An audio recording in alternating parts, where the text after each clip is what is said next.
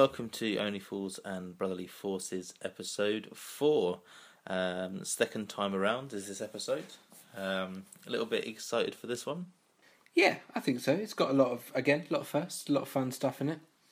All these uh, early episodes are, uh, you know, setting loads of cool precedents, so that there's always loads to talk about and loads to enjoy.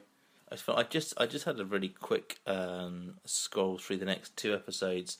I was just checking something up for a bit of, of, of research, and it's funny actually. I, I have a lot of preconceptions about the episodes um, just from the title, but actually when I flick through even the next two, there's so much in there just scene by scene that I completely forgot about again, and it just seems with every episode I'm really really enjoying them because I think I know it all really well and I have seen them all ten times, but actually watching it again and again and concentrating. I know we've discussed this before.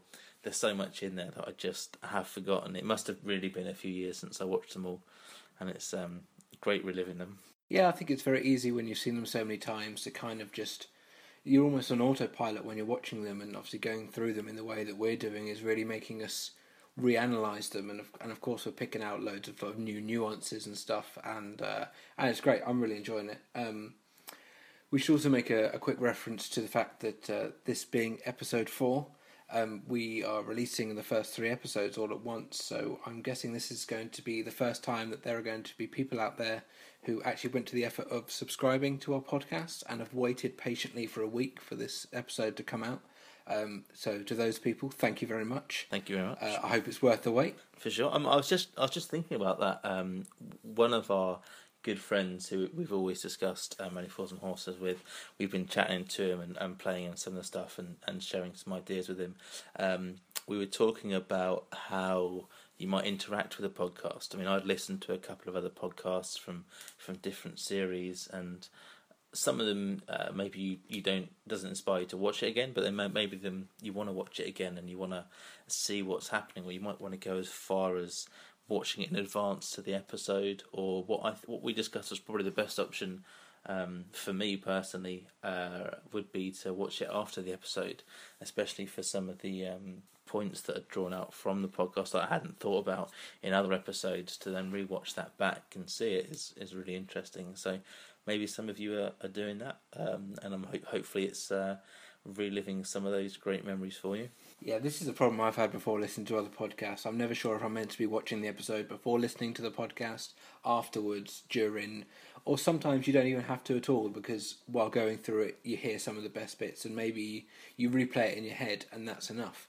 Um, but so, yeah, it'd be interesting to find out what other people are doing out there. Definitely let us know and uh, we'll see what the general consensus seems to be. Yeah, I think I think moving forward as we get a bit more interaction with our with the audience as well, um, I was sure that you can tell us some things in, in episodes coming up, and then we can quote those as well. We're not obviously in, infallible, but I'm sure there's lots of things which aren't uh, in our in our scope. So it'd be good to have a bit of uh, participation as well. Absolutely. So, without further ado, let's jump into this week's episode. Stick a bunny in me pocket. I'll fetch the suitcase from the van. As you said, second time around. Uh, really great opening on this one. It's the first time I think that we um, we, we see them properly fly pitching and market trading uh, to just punters.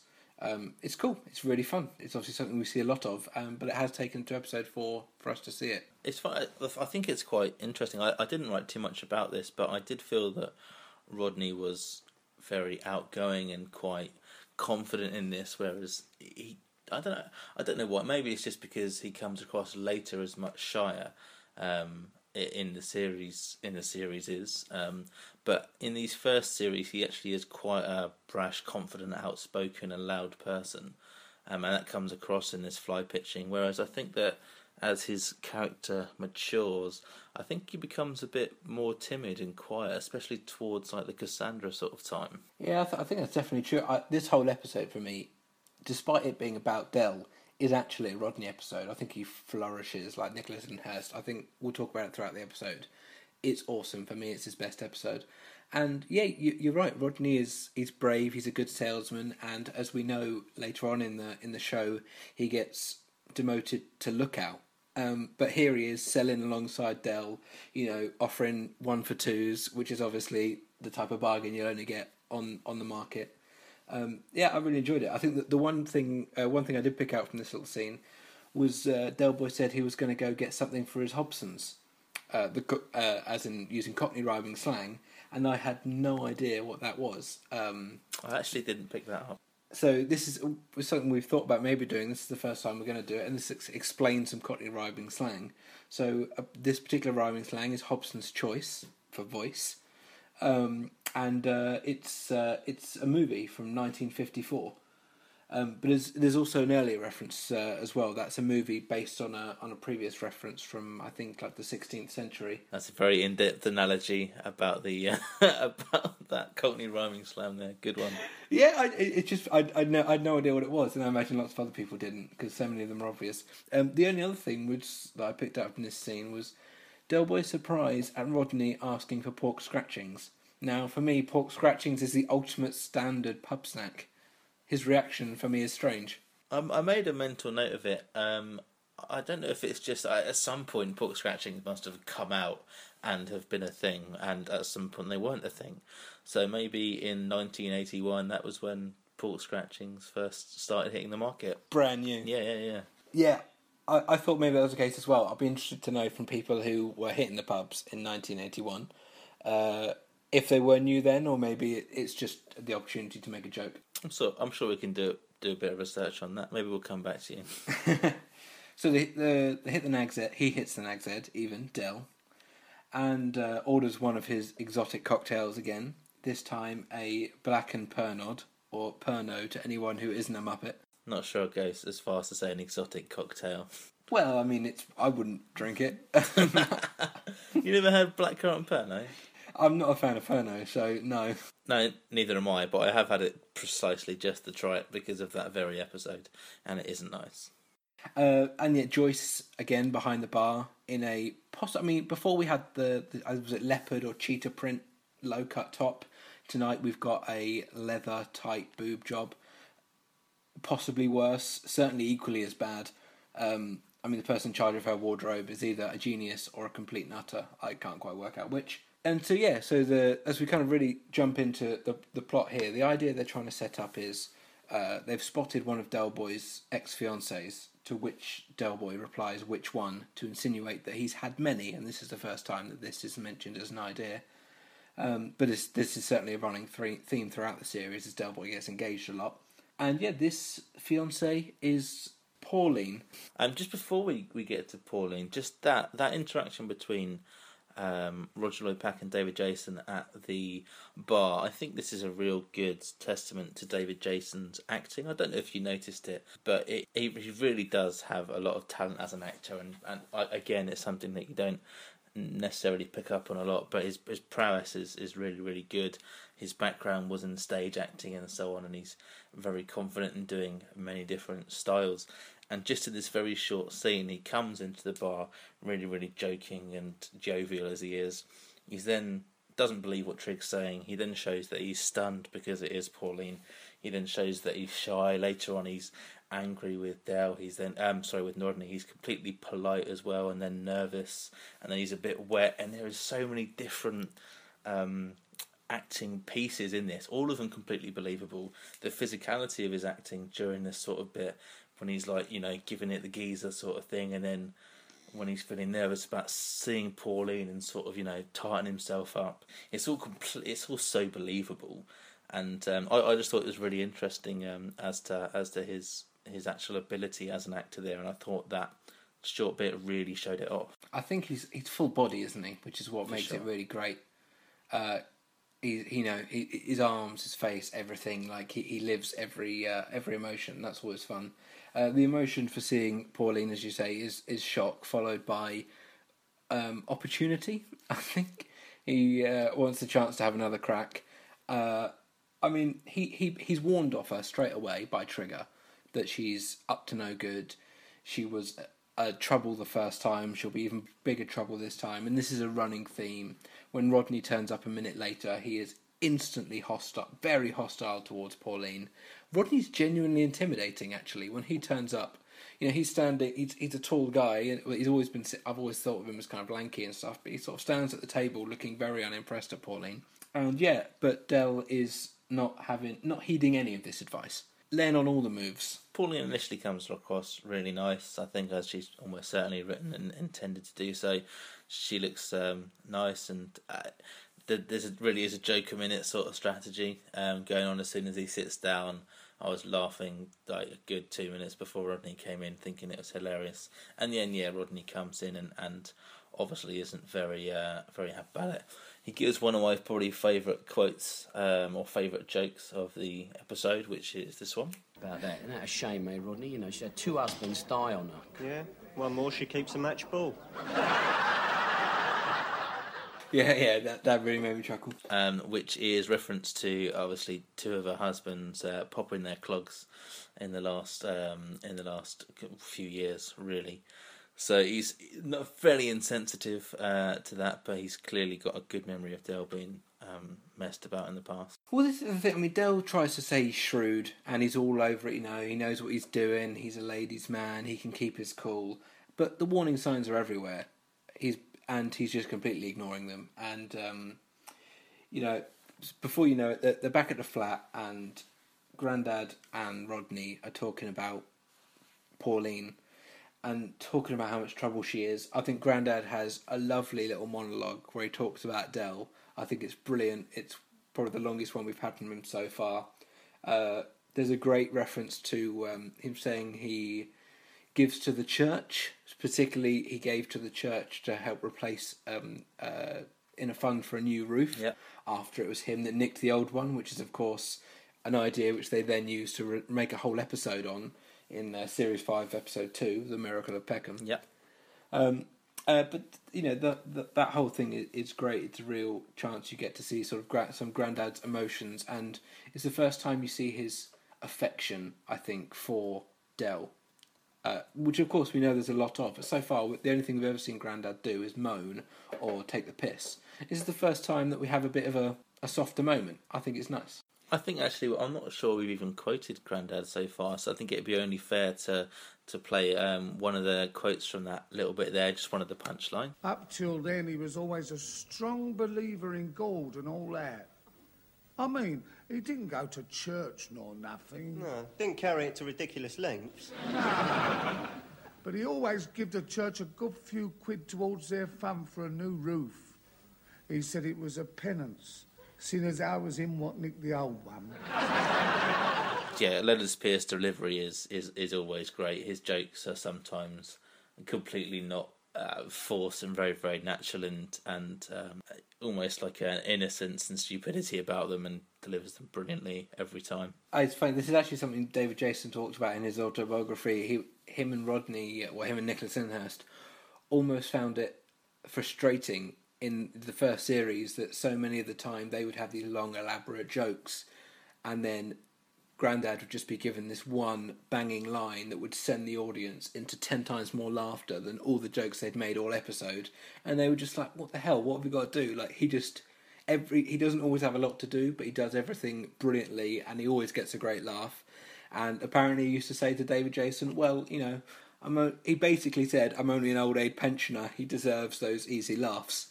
Um, but I mean, what what talent that man is. It's something I've been wanting to mention for a little while, but wasn't sure when it would naturally creep in. Um, but Lennard Pearce is actually obscenely posh. I don't know if you actually have ever heard him speak uh, yourself, Bobby, or, or or any of the listeners. Um, but it is insanely well spoken, as well as Nicholas Lyndhurst, who is also crazily posh. Very very little um, uh, interviews have ever really been done with either of them. Nicholas Lyndhurst is, is actually famously shy and doesn't like doing um, interviews, and it's really hard to find any with him. Um, but the couple I have found and listened to, both of them are just just very very very well spoken. Oh yes, darling, blah blah blah. Kind of almost almost that far. And to think how well they pull off these Cockney accents, especially Grandad, adding in this like huskiness and being a, a proper old Londoner, again testament to their acting ability. I think uh, I think there's a, a huge contrast between themselves personally and the actors they're portraying um, in the episodes. It only works if it's genuine, and I don't think anyone ever really doubts them for a second. They just they both put it off for sure. Back to the episode, we, we're digressing a lot, a, a lot today. yeah. Cause if you are the best, but you don't ask questions, then brother, I'm your man. But so Dell Dell comes home drunk again. Um, not more great drunk uh, David Jason. We love this. And soon it turns out that he's got re-engaged to Pauline. And before you know it, Pauline is moving in with them. This is crazy. I mean, w- once Pauline comes in to live with them, you really see what they were all worrying about and what they were all complaining about. I mean, she comes off like now. Now they turn the bitch up. I actually have the, my note says straight into bitch mode. Funny enough, Yeah, Um, yeah. The, the first scene is her their feet up doing her nails, and I, I basically want to slap her already before she's even opened her mouth. Yeah, she just looks like she's queen of this little castle that she's just moved into, and yeah, she's horrible. And like the the bit where um, she's complaining about Grandad nibbling all day, so she takes away his she takes away his teeth apart from at meal times. Now, how how the hell do you take away someone's false teeth without them letting you? This How? That's, my mind. That's not possible. How do you do it? You, I thought I thought maybe she would like sneak in at night and take them while they were soaking or whatever. But then once she gave them back to him, she then have to either prize them from the mouth. But she probably just just made some sort of horrible threat. with the amount of attention she's put into her nails, I can't imagine that she's going in hands first and clawing the teeth out of Grandad's mouth. I can't see that happening. I can't imagine Grandad's mouth is a place you want to put any hand, let alone her perfectly preamed one.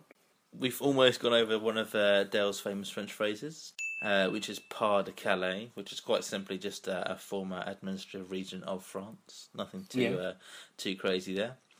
And we see that Dale's pretty much on a short leash. Um, quite quickly, she mentions about um, cleaning the table, and Dod- Rodney saying "Milk make his plimp soles down." And she's like Dell, and he then follows through with her, and, and he, she's clearly wearing the trousers very quickly. Yeah, I- the one thing I, I, the one thing we get that's kind of outside the episode here, but was a fun little piece of world building, is when um, they're talking about maybe buying a house together to get away from the flat because she hates the flat, and uh, she and Dell says he he- he can't buy a house, and we'll, we'll quote this. Well, me? Buy a house? No, no, I couldn't do that. Couldn't do that. Don't you see that as soon as I put my signature on a document, the authorities are going to know that I'm alive? and yeah, and that- and that's kind of classic. What we've what we've come to learn about Dell is he's completely off grid, um, and then of course this is her opportunity to be all sneaky and basically have a, a house that Dell pays pays for in her name. She's then asking about life insurance. I mean, she's she's very not subtle. I was curious as to what the the real intentions of this are supposed to be in terms of how it's written. I mean, is she actually killing them off? They do never address this. It, uh, the fact that she's saying let's get life insurance straight away.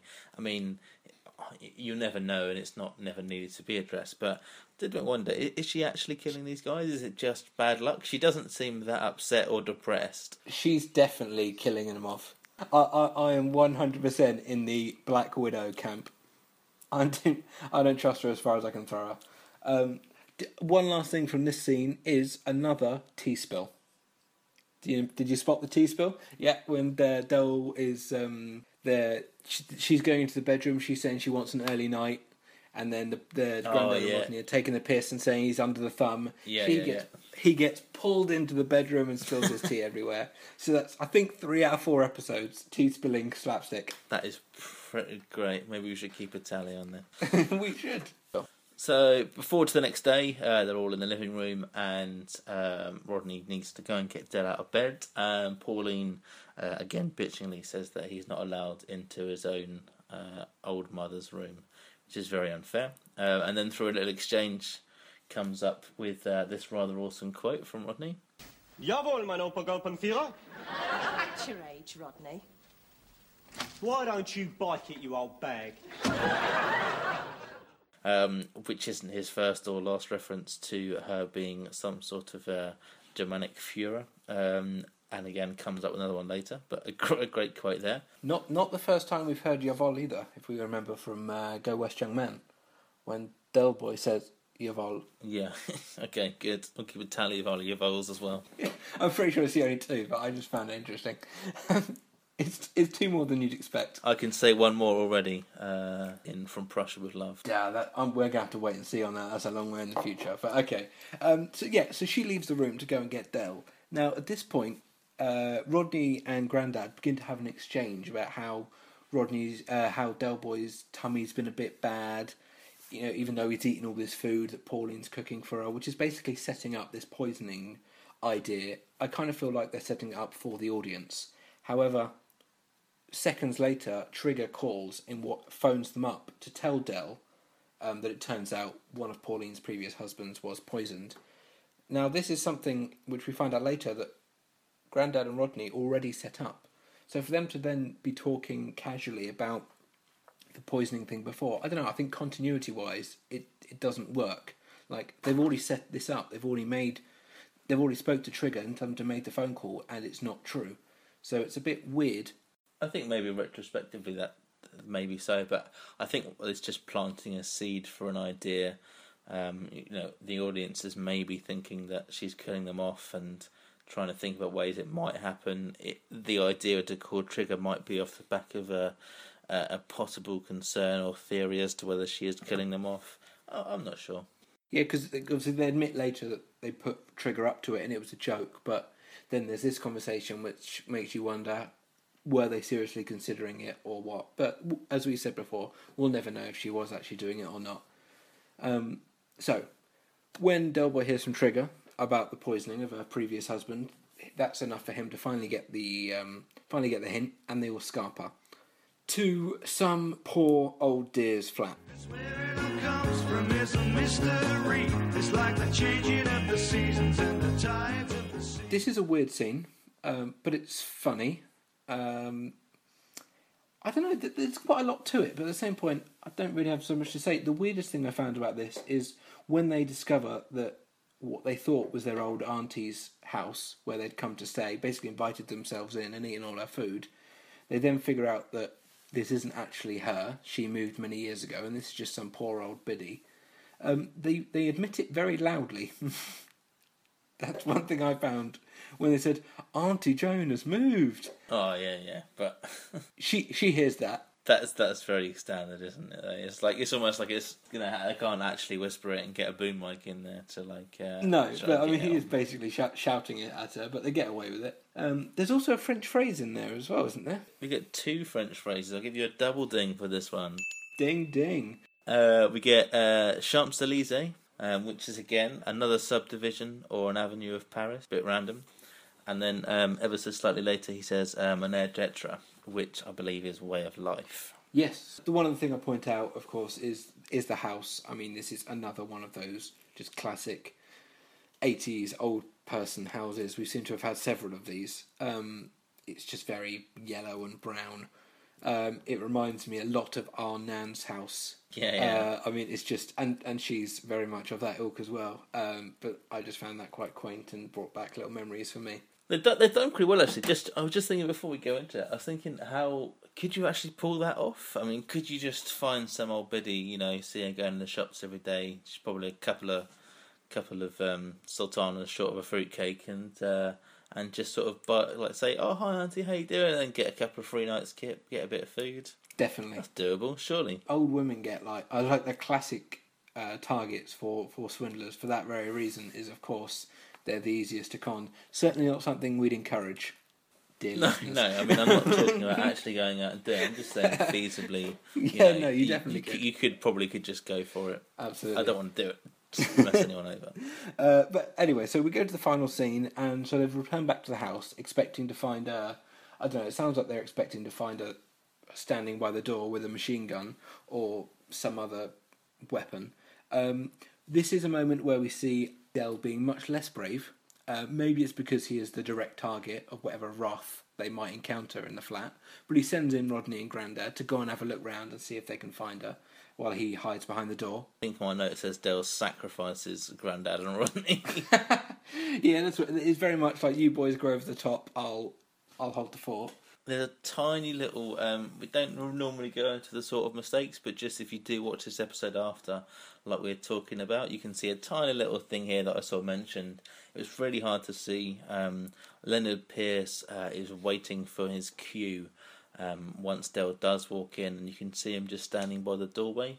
I don't think we'll do too many of these, but just as we've spoken about, possibly watching the episode before and after. If you are watching it after, have a little look. Mm, interesting. Um, so they find the note from her uh, that she's left Dell, basically having a bit of a pop. Um, there's a really cool, heartfelt moment in here, which I like. So after reading the note and you know realizing that there's a lot of animosity there, Rodney then actually asks very sweetly and honestly, you know, did she mean that much to you? Dell, did Pauline really mean that much to you? Nah, nah. Not really.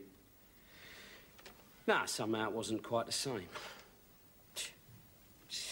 Sometimes I think I'm not really cut out for this falling in love lark. Um, and and it's a good it's a good emotional little scene, um, and it's nice to see them kind of coming together. I thought that was well done, and I think they do a lot of that in the future. There's some of that kind of affection there. And then we find out that uh, Rodney very openly quickly comes and says that obviously they put a Trigger up to it, and for a split second you think Dell's going to lose his mind, but actually breaks into laughter, and uh, it's quite a funny moment. We'll, we'll play that as well. You was only thinking of me, you couple of rascals. what am I going to do with you two, eh? Hey, what am I going to do with you? Well, got you out stuck, didn't it? Yeah. Yeah, we're all right on our own. We don't need no birds. No, no. Not if you say so, Granddad. The interesting, uh, I was I was going to try and work it out, but I literally found it impossible. Was to trying to work out what phone bill that would be. I actually have that. Really? Because I, I worked out to be about five thousand minutes. I did so much research on this, it's not even funny. I, I had a feeling you might go further down the rabbit hole than I did. yeah, so um, obviously we turned to Granddad, and he said there's a funny voice on there, and it turns out that the, the phone calls to America. And we should probably close off the scene before I go into this rather Yeah. ridiculous um, thing. She only found a talking clock in America, hasn't she? You're connected to America? It's amazing, isn't it? And all very hilarity end of the scene. So uh, curious as how much it would cost because through a, a, a rough mind calculation, I thought it would be ridiculous.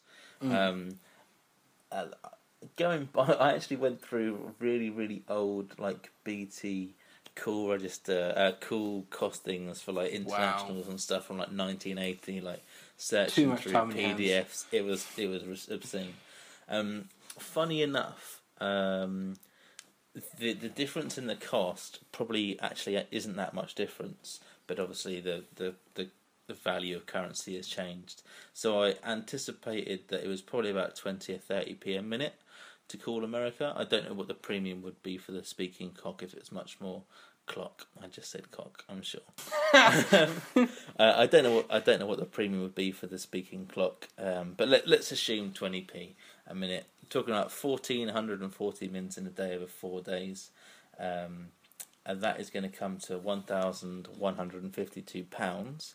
However, using the inflation calculator, which is something Nice. else I happened to stumble Yeah, yeah, across, thing. um, it turns out to be more like three thousand pounds uh, in today's money. I, I would probably inflate that slightly. I would say it's probably closer to four thousand um, pounds by today's today's standards, which is which is an obscene amount of money for them. They do you think they sold their whole worldly possessions to get two thousand in the last episode? It was probably twice that. So I imagine it would bankrupt them. Yeah, I well, I think what we've learned from this is you clearly didn't have a child this week, and have mm. far much more time on your hands than I have. Yes, clearly.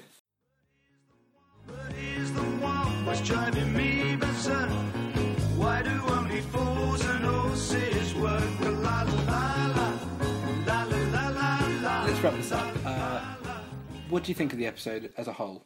Um, again, really liked it. Um, I think it's just you go into the episodes and there's something that you don't like or a character you don't like, like Pauline, like you said at the end of the last our last podcast, you weren't looking forward to hearing from her, and then actually watch it. Uh, the, the start was great. I thought it was hilarious.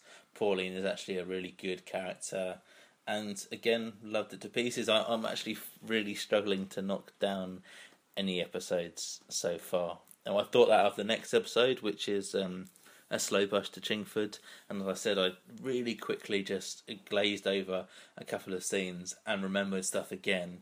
And I don't know, I don't. I think I'm going to struggle to knock any of them down. There needs to be something negative we need to draw on, surely. I, I, I thought this was like like I said last week. I wasn't looking forward to it as much, but I did really enjoy it. As I said at the start, I thought Nick Lyndhurst as Rodney was this was such a good episode for him. We haven't actually touched on that many of his of his punchlines because they're all very witty and, and they kind of revolve around the conversation, so they're very hard to just kind of snapshot. Whether anyone who's just watched the episode or about to watch the episode, you can see. I just think he's wicked. I think he's got loads of laughs and he just delivers lines brilliantly all throughout the episode. Um, and I think that was that was my highlight for the episode was just that performance. Uh, I really enjoyed it. It made me crack up so many times. Um, and overall, it was a it was a good episode. It was fun. So as I said, next episode, Slow Bus to Chingford. Um, another classic. They're all classics, really. Everyone for probably the first three series is classics. We'll probably say that every episode. I imagine need to stop saying classic. Classic. So, as we talked about at the start of the episode, it's great if uh, people can get in touch and give us their feedback and stuff. There's loads of ways to get in touch with us. You can um, email us at onlyfoolsbrothers at gmail.com. We're also at facebook.com forward slash onlyfoolsbrothers. And finally, catch us on Twitter for little funny bits and pieces um, at onlyfoolsbros is the handle there. Awesome. There was actually not a single piece of music uh, in this episode, so nothing I could really um, grab. So what I've done is I just had a little cheeky look around for something topical and found Shalamar uh, the second time around, which is an old school kind of great sounding disco tune. So we'll play you that as our outro today. Thanks for joining us. Thank you very much.